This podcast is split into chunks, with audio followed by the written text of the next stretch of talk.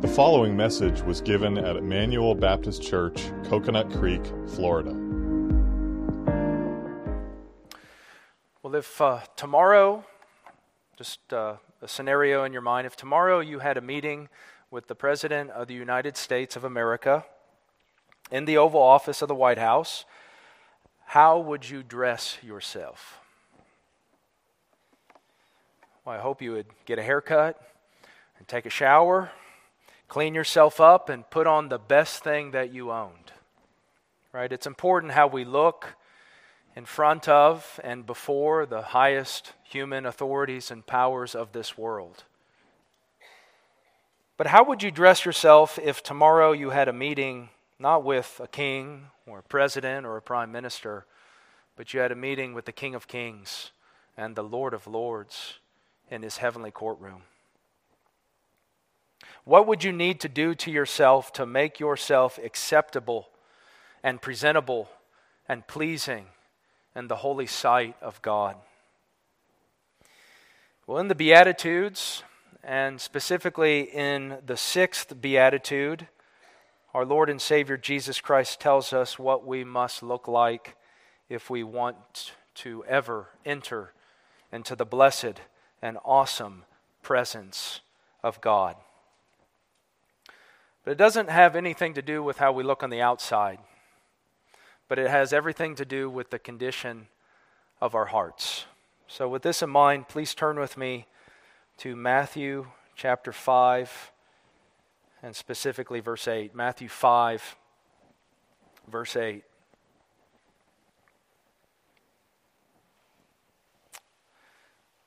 This is the greatest sermon ever recorded, preached by the greatest preacher who ever lived. But listen to these soul stirring words Matthew 5, verse 8. Jesus declares, Blessed are the pure in heart, for they shall see God. Blessed are the pure in heart, for they shall see God. Well, in our time together this morning, I want us to look at this beatitude under two main headings. The first is the explanation of this beatitude, and then, secondly, some applications from this beatitude. But before we begin, let's pray once more and ask for the Lord's help. Heavenly Father, we recognize that all of Scripture uh, is breathed out by you and is profitable to our souls but we acknowledge that the Beatitudes are especially and particularly profitable to our souls. Um, we, we ask that you would help us to take our sandals and shoes off, for we are standing in a very holy place. And we ask that you would give us ears to hear these blessed words that came out of the mouth of our Savior 2,000 years ago and still continue to come out of his mouth to this very day. Please, Holy Spirit, come, enlighten our minds, humble us, show us our own poverty of spirit, and help us to match the blessed description here of those who are pure in heart. We ask this in Jesus' name. Amen. So, first, the explanation of this beatitude. And here I want us to look at the explanation of this beatitude under three points. First, the meaning of purity.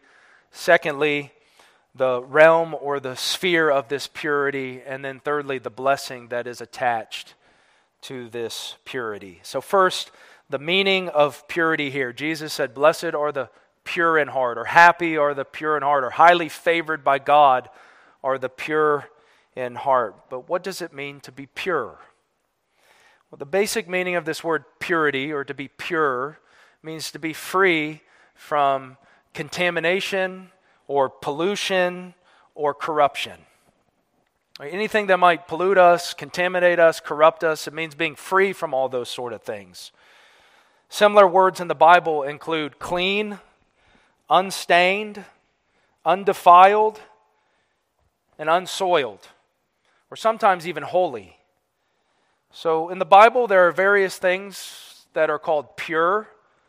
For instance, we think of refined gold and silver that has all the dross removed from it. We might think of white snow that has no mud or sticks or rocks mixed into it.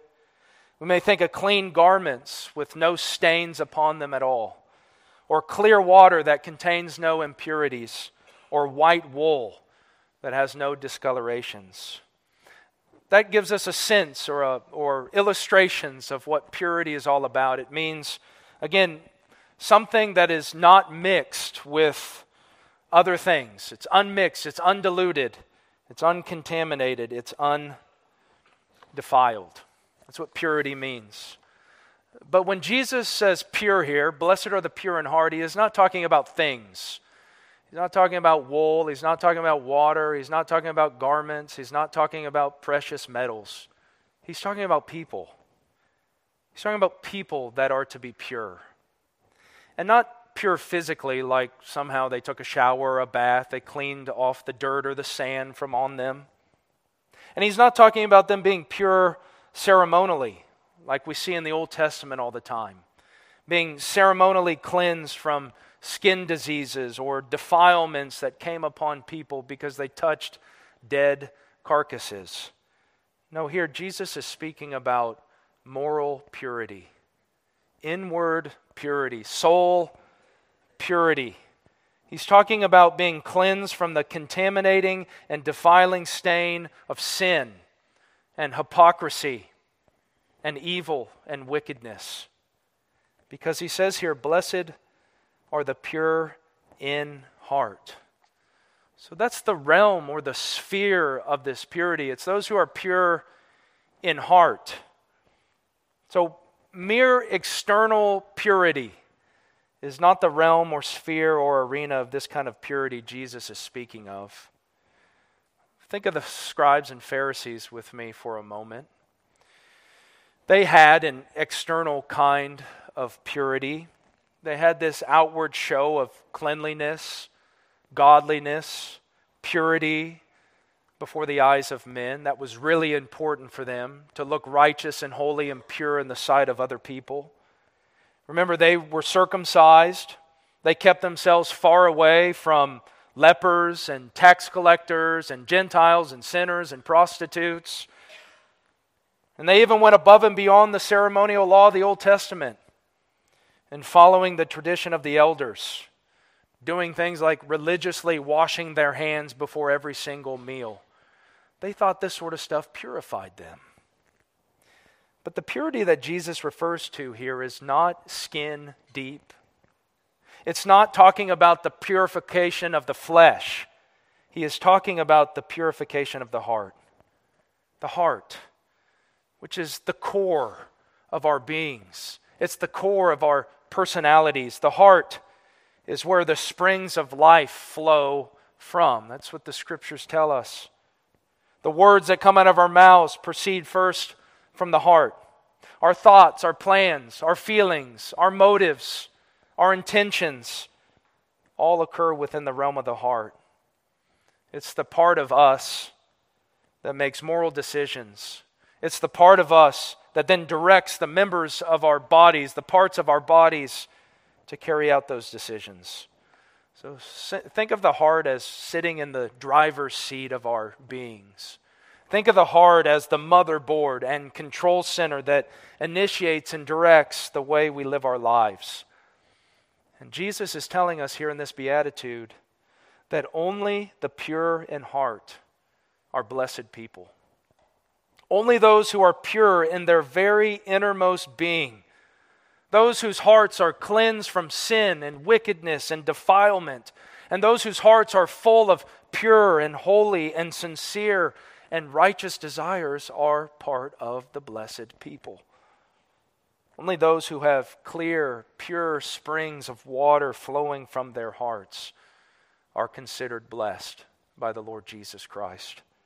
Happy, again, highly favored by God.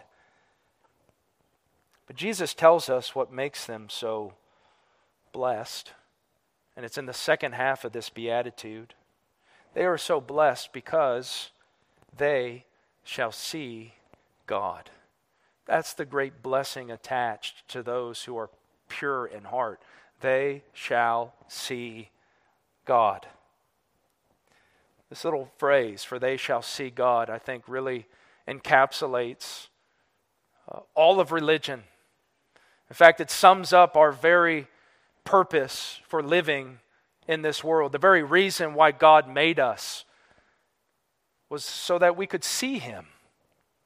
It's the goal of life. Theologians have labeled this the beatific vision or the seeing of God, which will make us perfectly and eternally happy and satisfied and blessed. But what exactly does it mean to see God? Well, let me tell you what I think it doesn't mean, and then what I think it does mean. First, it doesn't mean to somehow be able to peer into the very divine essence and nature of God. You know, a lot of people out there think of God as simply the man upstairs. Just think of Michelangelo's famous painting of the creation of Adam. It's on the Sistine Chapel. But there you have Adam touching fingers with this older man with white flowing hair and a big long beard. Right? That's a lot of people's conception of God.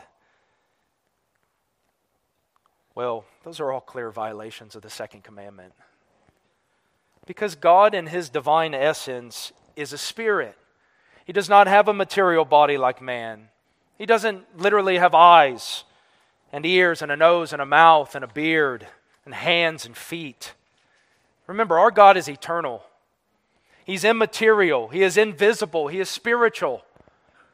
As 1 Timothy 6 15 through 16 says, He who is the blessed and only sovereign, the King of kings and Lord of lords, who alone has immortality, who dwells in unapproachable light, whom no one has ever seen or can see, to him be honor and eternal dominion.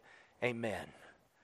So, Jesus is not telling us here that the pure in heart have the blessed privilege of peering into the divine essence and nature of God.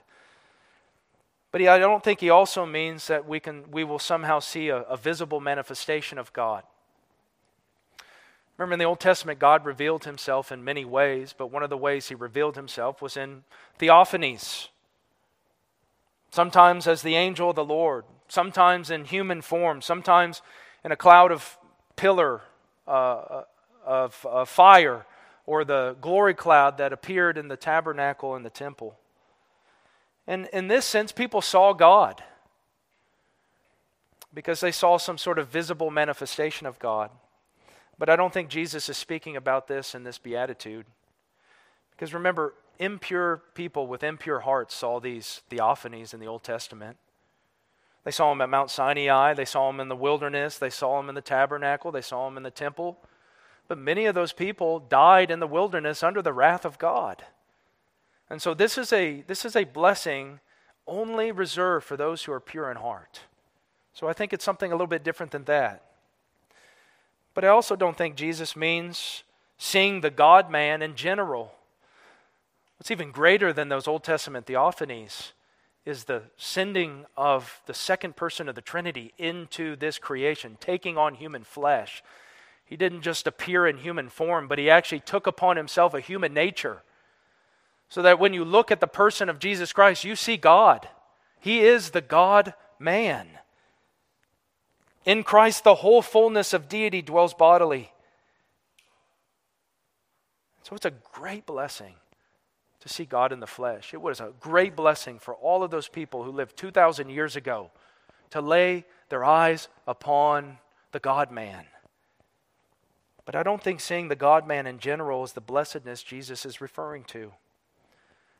Now, certainly, the pure in heart will be supremely blessed and happy and full of joy when they behold the glory of their risen and exalted Savior in heaven and in the new heavens and the new earth. The Lamb is all the glory in Emmanuel's land. Right, we'll, we'll be staring face to face at our glorified Savior, and that will be wonderful.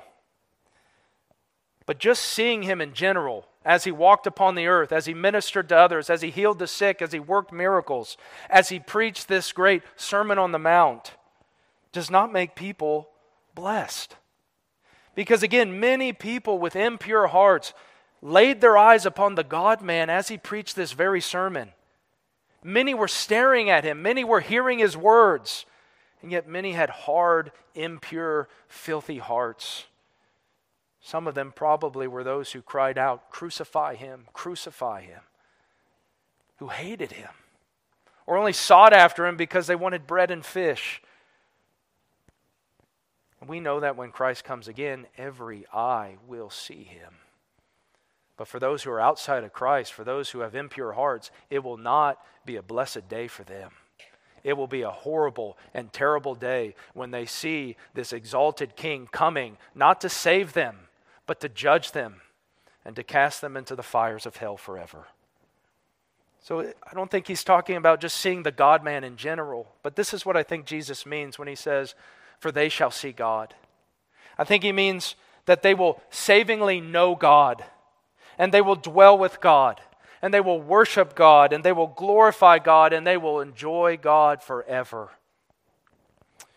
The verb here, to see, doesn't always have to mean to see something with your physical eyes. A lot of times, this verb is used to mean to perceive or to know something. Not to see with your physical eyes, but to see something with the eyes of your heart and with the eyes of your soul. It can mean to understand something, to comprehend something, to appreciate something, even to be impacted by something and to experience something. Let me just give you a couple examples. And both come from John chapter 3. But Jesus says this to Nicodemus in John 3 3 Truly, truly, I say to you, unless one is born again, he cannot see the kingdom of God. And then a couple verses later, he says, Truly, truly, I say to you, unless one is born of water and the Spirit, he cannot enter the kingdom of God. I think seeing the kingdom of God, entering the kingdom of God are basically the same thing. So, uh, Jesus is not saying that somehow if you're born again, you're going to literally see a kingdom with your eyes right then and there the gates, the walls, the streets. He's saying you're going to enter the kingdom. You're going to enjoy the blessedness of the kingdom. You're going to experience all that the kingdom has to offer you if you are born again. But I think we see a similar thing in John 3:36. John the Baptist says this of Jesus. Whoever believes in the Son has eternal life. Whoever does not obey the Son shall not see life, but the wrath of God remains on him. Well, seeing life here does not mean seeing it with your physical eyes. Right? If you believe in Jesus Christ, you have eternal life right then and there, but it's not necessarily something that you can observe with your own eyes. But seeing there means that you will experience eternal life. You will enjoy eternal life in your whole being.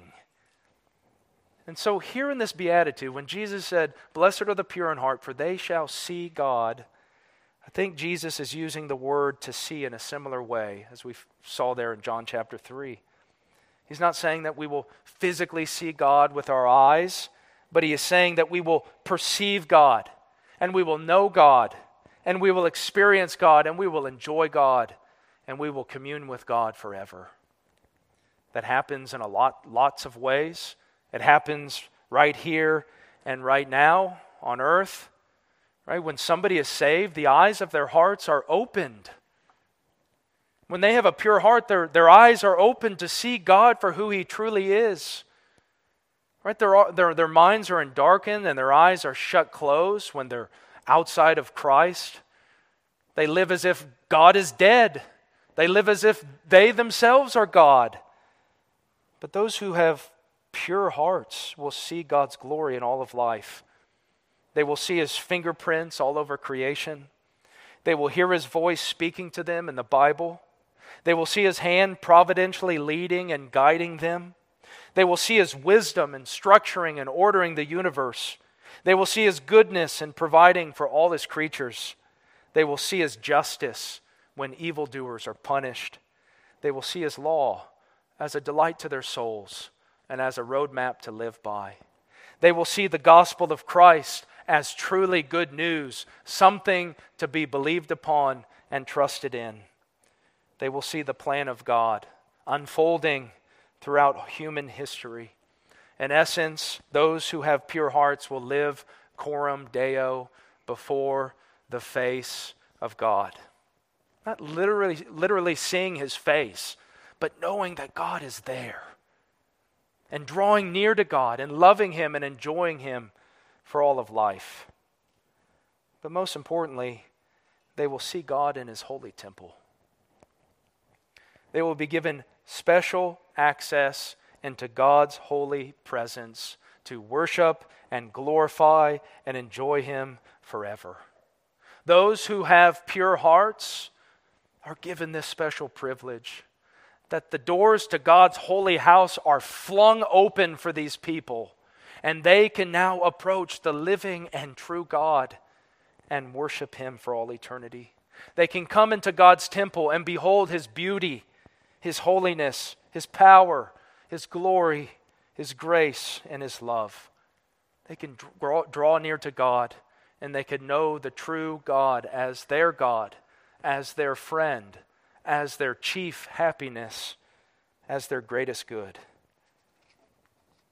Again, this has been the plan and purpose of God from the very beginning of time. That He's made us in His image so that we might see Him in this way. Think of Him in the Garden of Eden. He's there walking with Adam and Eve drawing close and drawing near to those that he had just made and created and sustained. He has this close, intimate relationship with them before the fall. He appeared and spoke to the patriarchs at altars. Read about it with Noah and Abraham and Isaac and Jacob. He came down on Mount Sinai and met with Moses and the Israelites, and he dwelt in the tabernacle and the temple. And so I think Jesus teaches us here that God draws near and he reveals himself to those who are pure in heart. They are the blessed ones that Psalm 24 speaks about, those who shall ascend the hill of the Lord, those who shall stand in the holy place of God, and those who will behold his face.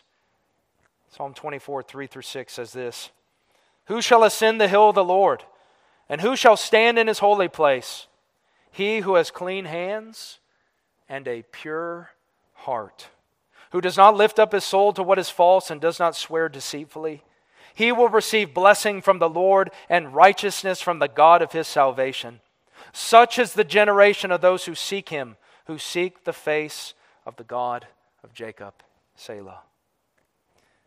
Well, it's those who are pure in heart who will receive this special blessing from the Lord? They are the blessed ones, because they shall behold the face of God in his holy temple forever. They can do it through prayer.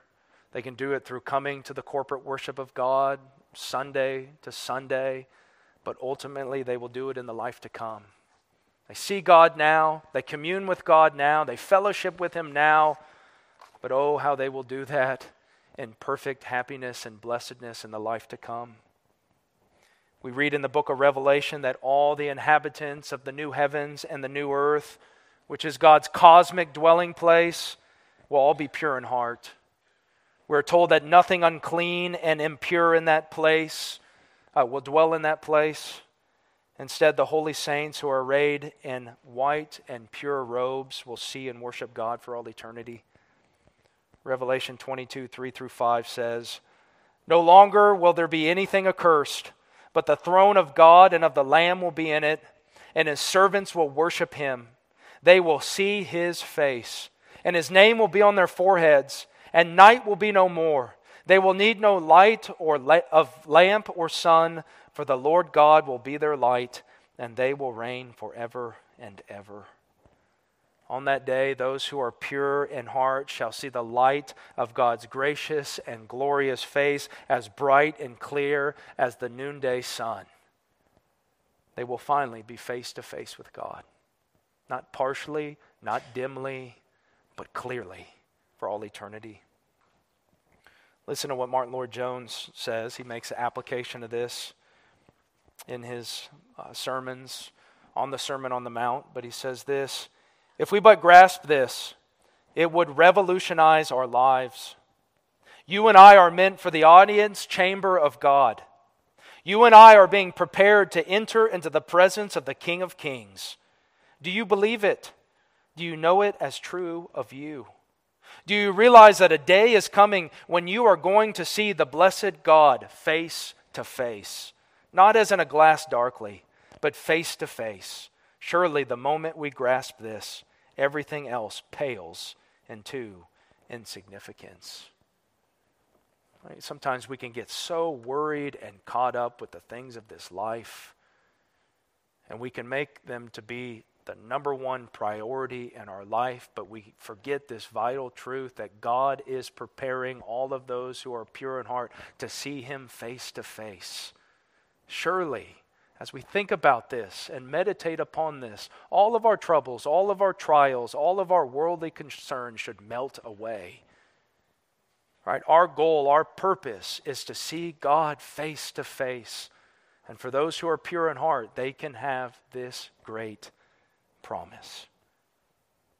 Well, that's the explanation of this beatitude. But secondly, let's draw some applications from it. The first is this How do I become pure in heart? This should be the question all of us should be thinking and needing answered.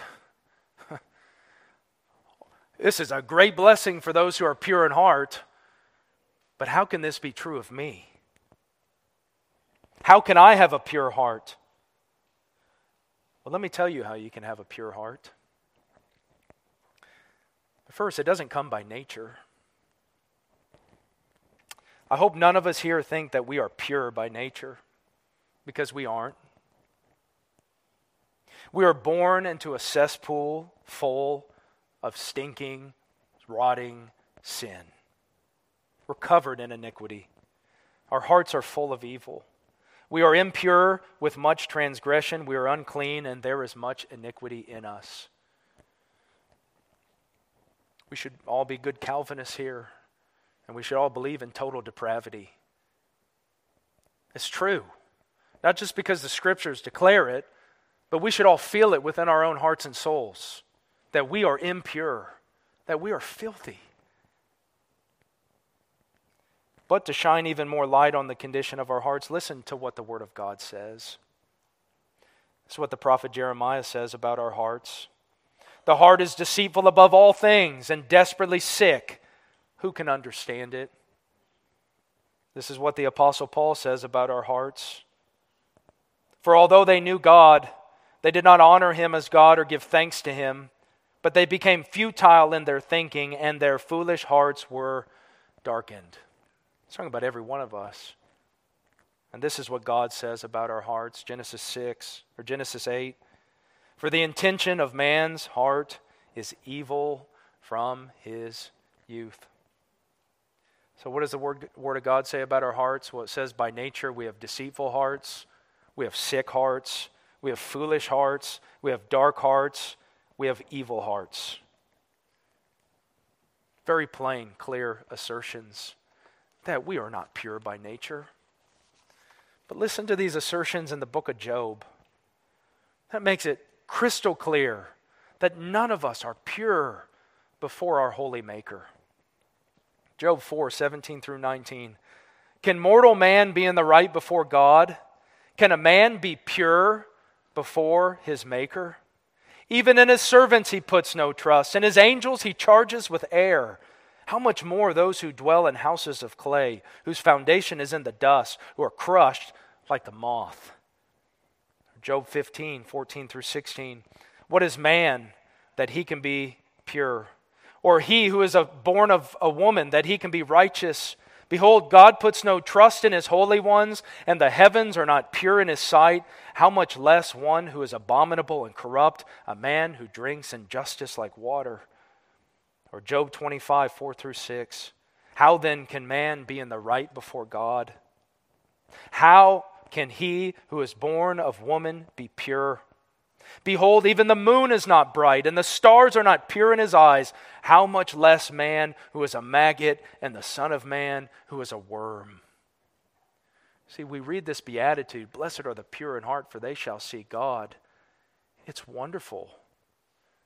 But the first thing it should make us do is say, I don't match that description at all.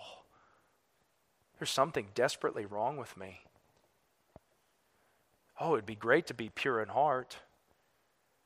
But right here, the book of Job says, we're less than worms. We're less than maggots before God. Right? We're as, as vile as these little things are that we see them and they're disgusting in our sight and they're, they're you know, eating away dead, decaying carcasses and it's filthy and it's, and it's dirty. Well, God looks at us in a similar way. God is so pure that compared to him, the holy angels and the bright moon and stars are full of impurity and darkness. He even charges his holy ones with air. I mean, there's just a vast difference between God and his creation, even holy angels. But what about those who drink injustice down like water, like us? We are not pure before our Maker. From the womb to the tomb, we are impure sinners, and so we must not look inward to find any purity for ourselves. Our hearts are not fountains spraying out clear, drinkable water. Instead, they are stinking pools of raw sewage. That's why they will be this way forever and ever if we are left to ourselves. So we cannot look inwardly. There's no bright light shining within us. There's nothing within us that will present us before this holy and pure God. But secondly, purity doesn't come by our works. If we can't look within to find purity, we might think all we have to do is look to our hands and get to work scrubbing off the sin that's found in our hearts and souls by doing good deeds. As I said earlier, the scribes and the Pharisees worked really, really hard to try to make themselves pure. Problem was, their purity was only skin deep. Their purity was all outward. Listen to what Jesus says about them in Matthew 23, verses 25 through 28. Woe to you, scribes and Pharisees, hypocrites, for you clean the outside of the cup and the plate, but inside they are full of greed and self indulgence. You blind Pharisee, first clean the inside of the cup and the plate that the outside also may be clean. Woe to you, scribes and Pharisees, hypocrites, for you are like whitewashed tombs, which outwardly appear beautiful, but within are full of dead people's bones and all uncleanness. So you also outwardly appear righteous to others, but within you are full of hypocrisy and lawlessness. So they were like nice, shiny, clean cups on the outside, or or, or, or nicely painted white tombs on the outside, but Jesus said inwardly they did not have pure hearts. Right? They were like a rotting, stinking, dead body because of how impure, how greedy, how full of sin they truly were. They tried to make themselves pure by their supposed good works, but it was all in vain. But here's the thing, brethren and friends the same is true for us. We are no better than the scribes and Pharisees. And we are deceiving ourselves if we think we can clean ourselves up and make ourselves presentable before God. We're familiar with, with what the prophet Isaiah says about all of our supposed good works, all of our efforts to purify ourselves, but listen to it again. We have all become like one who is unclean, and all our righteous deeds are like a polluted garment. We all fade like a leaf and our iniquities, like the wind, take us away. Even the best of our works are so stained with sin and impurity that they are like filthy, polluted rags in the sight of God. So here's the thing no matter what we do, we are unclean. And in fact, the harder that we try to clean ourselves up, the worse we actually become. Right? It goes against all human reasoning. We think that we can do something to make ourselves right before God. We can do something to purify ourselves, but it makes us more sinful. And so, as the prophet Isaiah says, when we compare ourselves to the holy God, when he sees God seated on his throne, high and lifted up in Isaiah chapter 6, we need to say along with him, Woe is me, for I am lost, for I am a man of unclean lips, and I dwell in the midst of a people of unclean lips, for my eyes have seen the King, the Lord of hosts. So we must come to the point to say that purity cannot be found within, and purity cannot be worked out by us. So here's the great question How can we be made pure in heart?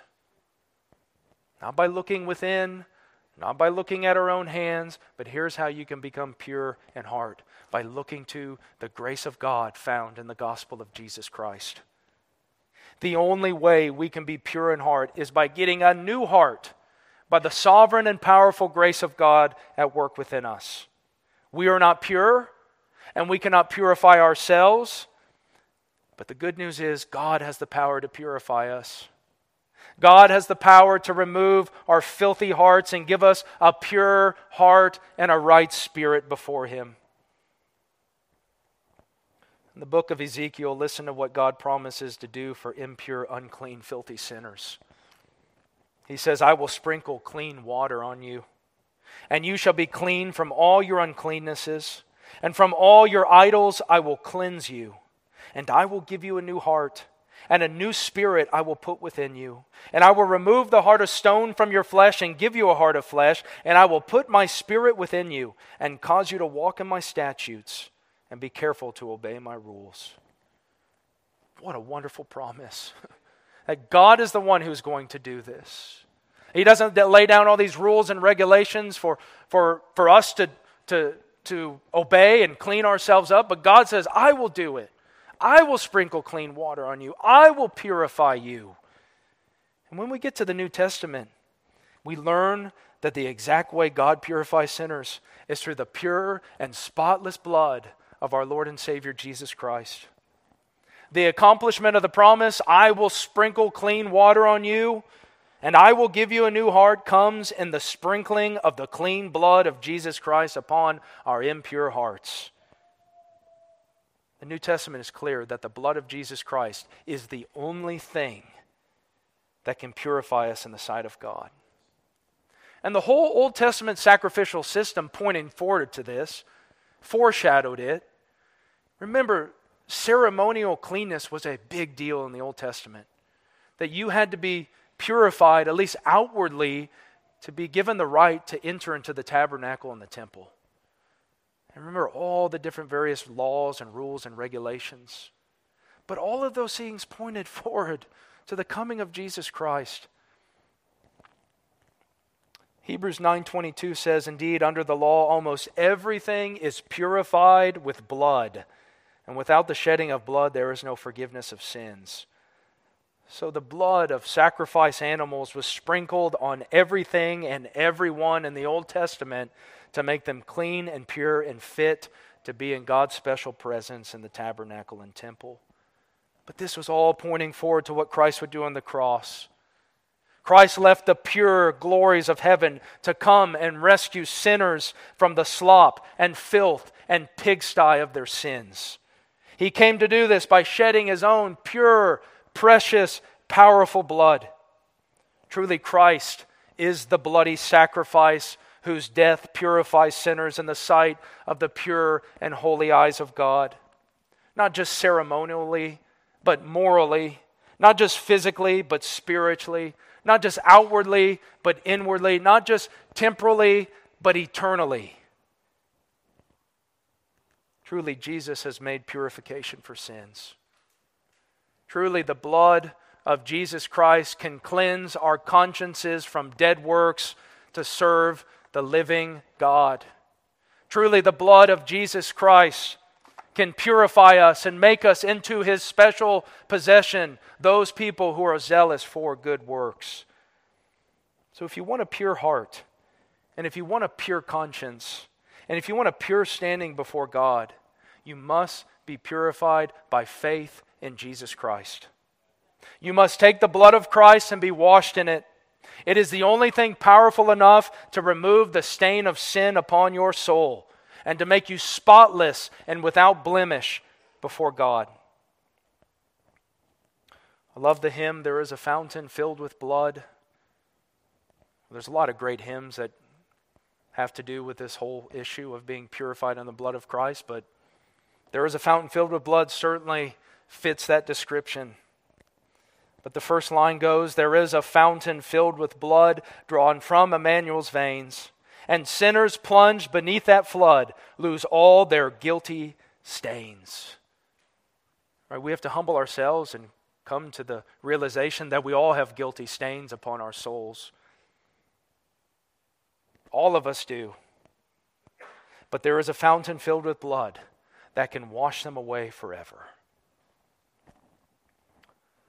Kids, have you ever been to a splash park or a splash pad where they might have a big bucket that fills up with water? Well, what do you kids like to do when that bucket is almost full? You like to run underneath it. Why? Because that bucket is going to pour all that water down upon your head. Well, in a spiritual way, you children, you need to run to Jesus Christ in that way. You need to have the blood of Jesus Christ dumped all over you to cover you, to cleanse you, to purify you, to make you spotless before the face of God. Don't be like proud Naaman in the Old Testament. Remember the story of him? At first, he refused to go dip himself in the Jordan water to cleanse himself of all that leprosy.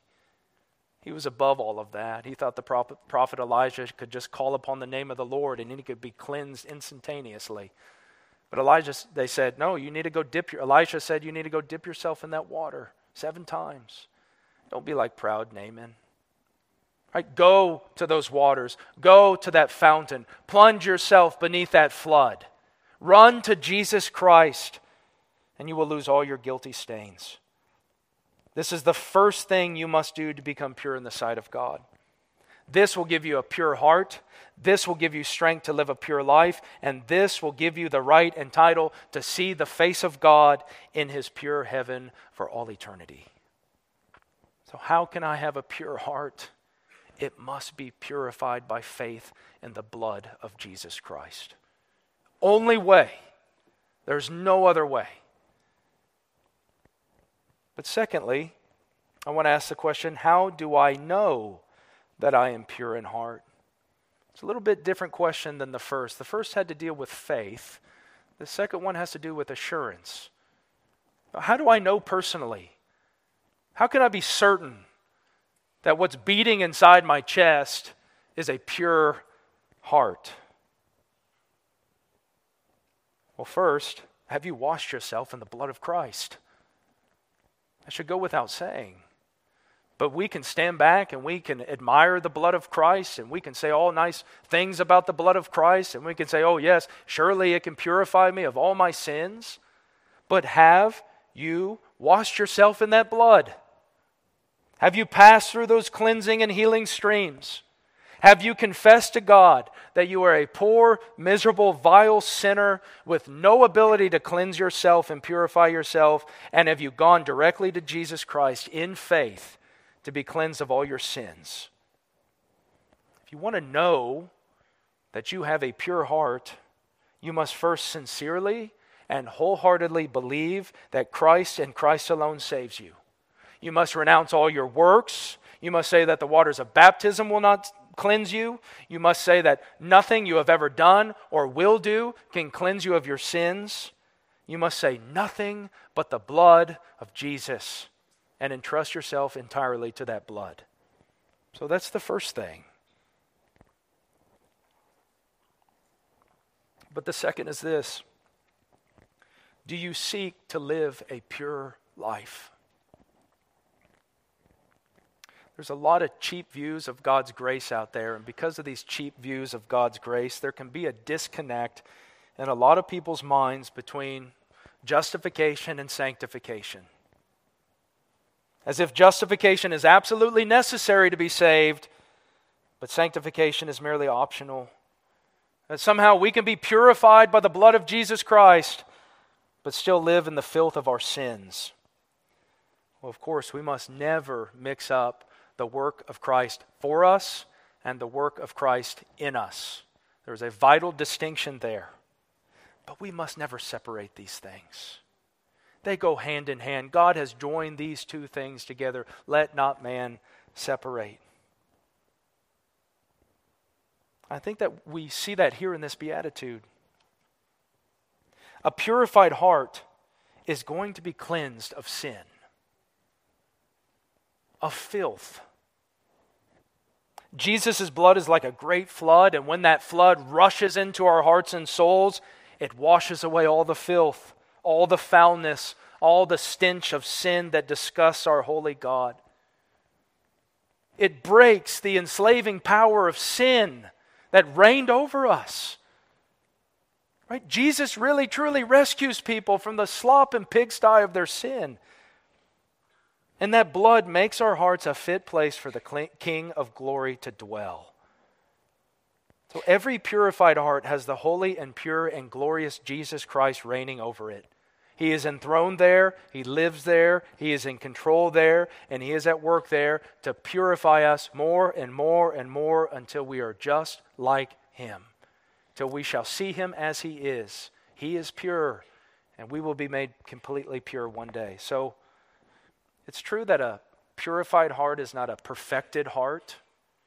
We have to realize there is this thing called remaining sin that we live in a body of death as long as we are in this fallen, sinful world, and we're always going to have a heart that is plagued with sin. Remember, the other Beatitudes that Jesus speaks of are also true of someone who is pure in heart. They're also poor in spirit, which means they recognize that they are utterly bankrupt before the holy and righteous God and they mourn, not just over tragedies, but they mourn over their remaining sin. And they are meek or lowly and humble. Their face is always to the dust. So you can be pure in heart and also poor in spirit at the same time. So we're not talking about a perfected heart here. But remember, a purified heart is still a purified heart. It's a heart that contains genuine desires to be all in for the Lord. It's a heart that is simply and sincerely devoted to Jesus Christ. It's a heart that longs to be completely rid of all the polluting and contaminating effects of sin. And it's a heart that delights in the thought of spending eternity in the holy and pure presence of God. And it's a heart that leads to a pure life. Remember, purity cannot stay bottled up, it cannot remain hidden in our hearts. It will be manifested in the way that we live our lives. So, for all who believe your hearts have been purified by the blood of Christ, think about some of these things. Do you also have pure motives? I think purity has a lot to do with being genuine and sincere. It means not being double hearted or double minded. It means not being a hypocrite. It means not looking a certain way on the outside, but on the inside being a totally different person, like the scribes and the Pharisees. So we need to check our motives. Do we have a sincere and pure devotion to Christ? One that's comprehensive, one that's consistent, one that's conscientious. Do we really love Him? And do we really seek His glory and desire His praise? Or do you follow Christ for other reasons? You follow Christ because you want some sort of worldly benefit out of being a Christian? Or do you follow Christ because you want to impress others? Or do you follow Christ because you feel the peer pressure of being in a church where many people confess to be Christians? Or because you're simply scared of the alternatives? Well, everybody in my family's a Christian. My mom and dad are Christians. My grandparents are Christians. My friends are Christians. So I need to be a Christian then. We need to check our motives. But secondly, do you have pure eyes? It said of God in Habakkuk 1:13, "You who are of purer eyes than to see evil and cannot look at wrong." Meaning God cannot look upon wrongdoing and evil with pleasure, approval, delight because his eyes are so pure. Well, are your eyes like this as well? too pure to de- take delight in seeing evil and wrongdoing? Are you like Job, who made a covenant with his eyes not to gaze upon another woman with lust? Or are you like David who prayed to the Lord, Turn my eyes from looking at worthless things and give me life in your ways? What do your eyes look at? What do they stare at? What do they delight in? Full of lust, greed, haughtiness, boastfulness, pride? Or the fear of eyes or the fear of God before your eyes? We need to ask ourselves these questions. Do you also have a pure mouth? In Zephaniah 3 9, God says, For at that time I will change the speech of the peoples to a pure speech, that all of them may call upon the name of the Lord and serve him with one accord. When God saves somebody, he cleanses their dirty, defiled hearts, but he also cleanses their dirty and defiled mouths. He gives them a, a pure speech, a speech that honors and glorifies him. So, what's coming out of Mouthgate? What are the words like that originate from your heart and come out of your mouth? Are they truthful words? Or are they full of slander, lies, curses, and deceit? Are they gracious and uplifting and upbuilding? Or are they cruel and harsh and destructive? Are they wholesome and virtuous? Or are they perverse and crude?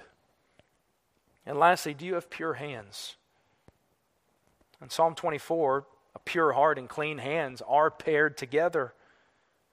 I think clean hands means pure conduct, purity in the things that you do with your hands. Are they pure?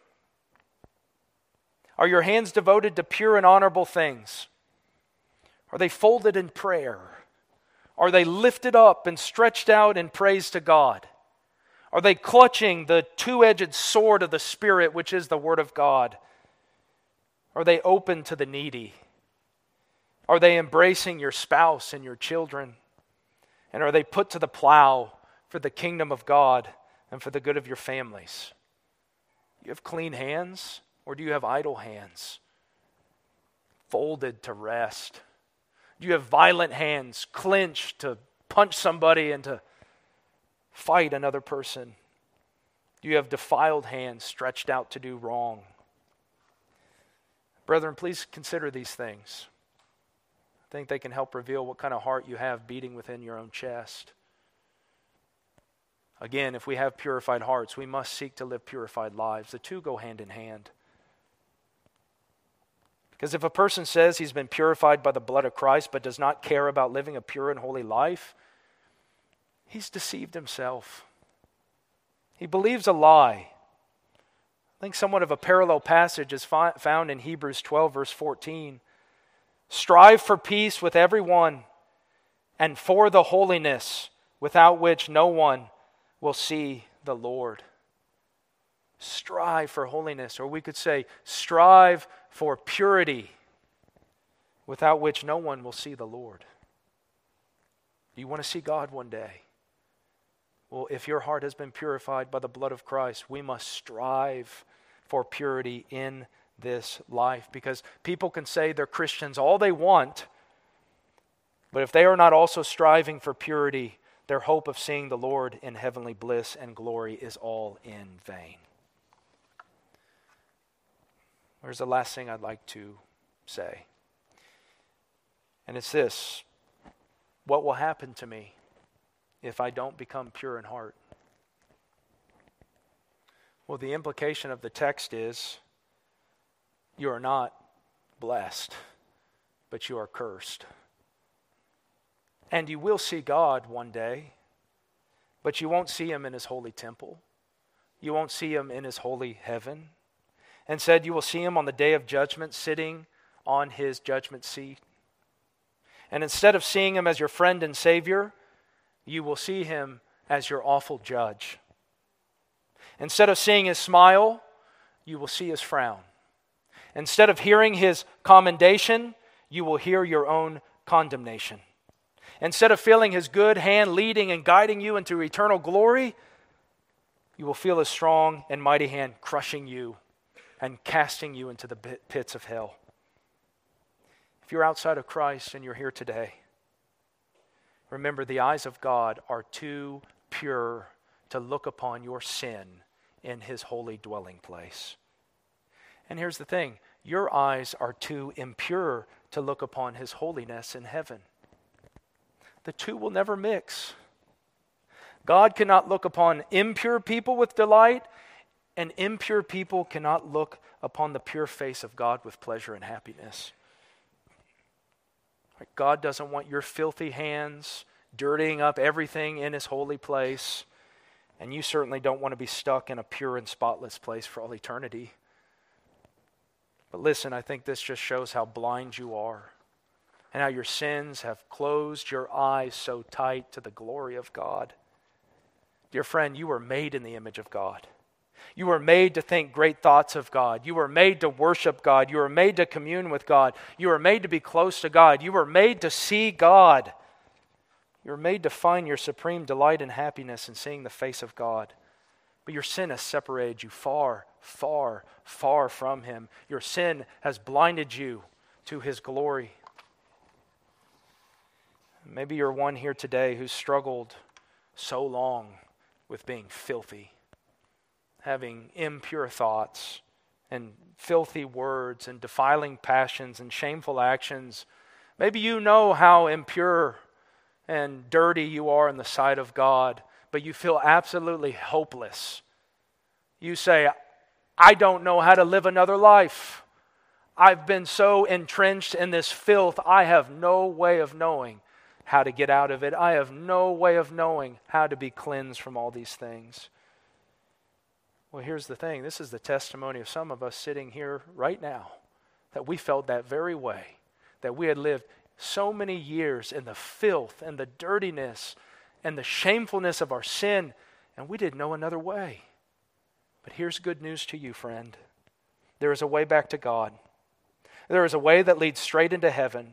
There is a way that you can be free from all the filth of this world.